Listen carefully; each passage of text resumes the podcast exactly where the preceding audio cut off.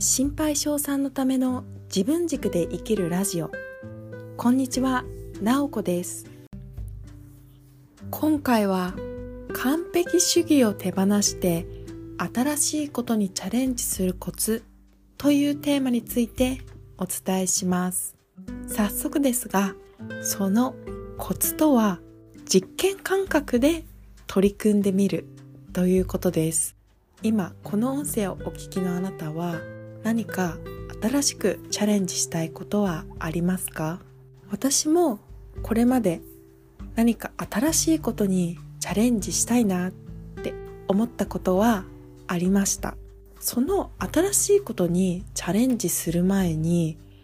いろいろと考えすぎてしまって結局チャレンジしなかったりチャレンジするまでに時間がかかる。そういったことが私にはありました。いろいろ考えすぎてしまうっていうのはいい面と悪い面があるかと思います。いい面というのはあらかじめリスクを想定できるっていうことで危機管理能力があるっていうところはいい面かなというふうに思います。悪い面で言うとやはり考えすぎてしまって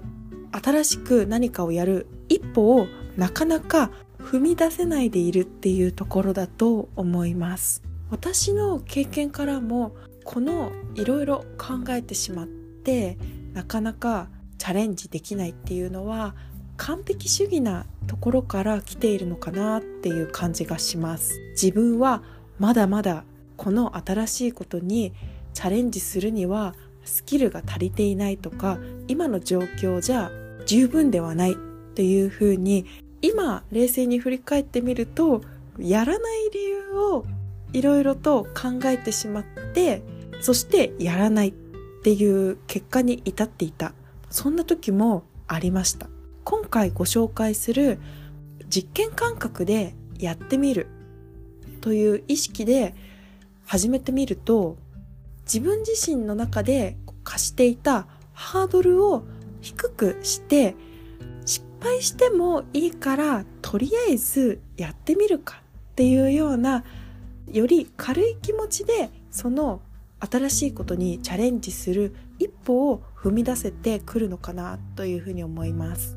私の具体的な例なんですが私はつい最近ほんの1週間前ぐらいから中国語の勉強を始めました。仕事で中国語を話す方々と関わる機会が増えたため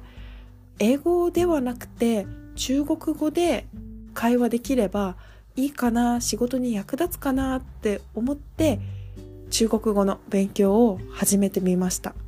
実はこれまでも中国語の勉強をしてみようかなっていうふうに思ったことは何度もありました。何度もあったんですけど実際に中国語を始めてみるっていうことはありませんでした。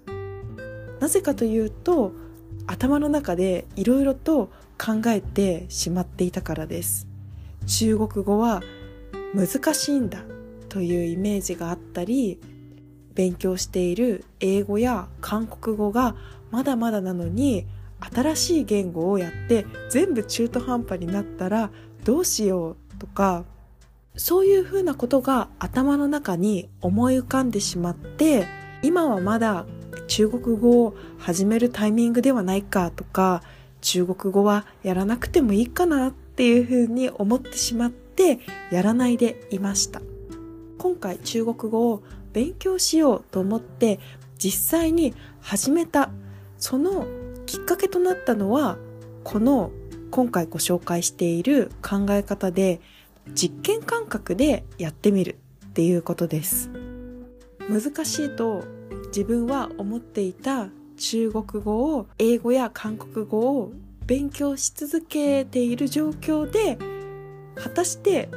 習得できるかどうか実験してみるっていうような気持ちで始めてみました。そうすると自分の中でこれは実験なんだからもしかしたらうまくいかないかもしれない。でもやるだけやってみようっていうような姿勢で取り組めるようになりました。この実験という考え方をしなかったらもしかしたら私は今も中国語を始めていなかったかもしれませんしその中国語を学ぶにあたっての自分の中で思い浮かんでいきたデメリットだったりネガティブなことにまだとらわれていたのかなっていうふうに想像できます。この実験も先ほど私が中国語の勉強を始める前に考えていたような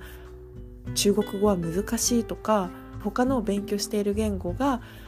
まだまだなのに中国語を始めると全部中途半端になるんじゃないかというような頭に思い浮かんできたことを考えないっていうわけではないです。そういうふうに考えてしまっている自分はいるかもしれないけどこの状況でちょっと実験してみるっていう感じですね。この実験っていう考え方は新しいことにチャレンジするという以外でも何か日常生活でちょっと不安だなっていうふうに何かやる前にちょっと不安だなって思っている時も使えるかなっていうふうに思います。例えば職場でちょっと苦手な人に話しかける時も実験感覚で私は今とっても怖いな緊張しているけど今話しかけてみたらどうなるか実験をしてみるっていう感じで自分の中で思っておくと少し肩の荷が下りて楽になれると思います今回は完璧主義を手放して新しいことにチャレンジするコツとして実験感覚で取り組んでみるということについてお伝えしました今回も最後まで聞いていただきありがとうございました。